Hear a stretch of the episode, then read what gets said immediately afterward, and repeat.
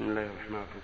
آه، صلى على رسول الله. اللهم صل نذرت بهذا اللفظ وخاطبت مجموعة من الناس كانوا جلوسا عندي. قلت لهم أن لكم علي أربع من الغنم وكان في النية أن أذبحها لهم ولكن هؤلاء الناس تفرقوا ولم يبق منهم إلا القليل. فهل يجوز أن أصرفه إلى الفقراء؟ وهل يجوز أن آكل منه؟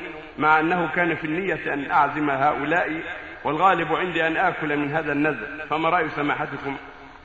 إذا نذرت أن تذبحها لهم وأبوا عليك كفارة يمين لأن المقصود إكرام الضيف.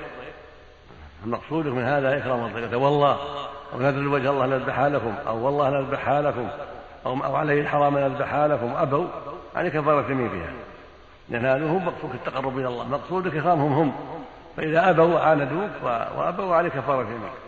بخلاف ما لو قلت لله علي أن أتصدق بناقة أو أتصدق بخروف أو أتصدق بفرق بقرها بقر هذا نذر لله عليك أن تؤديه لقول النبي صلى الله عليه وسلم نذر أن يطيع الله فليطيعه واما قولك نذر علي أن اذبح لكم أو والله نذبح لكم أو علي الحرام نذبح لكم مقصودك إكرامهم وتلزيمهم فابوا فعليك كفارة يمين ويبقى مالك لك.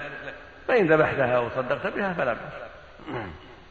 آه، أنا مدرس تحفيظ القرآن الكريم سمعت بعض الناس يقولون أنه لا يجوز.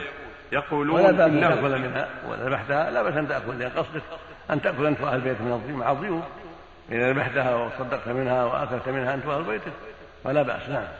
آه،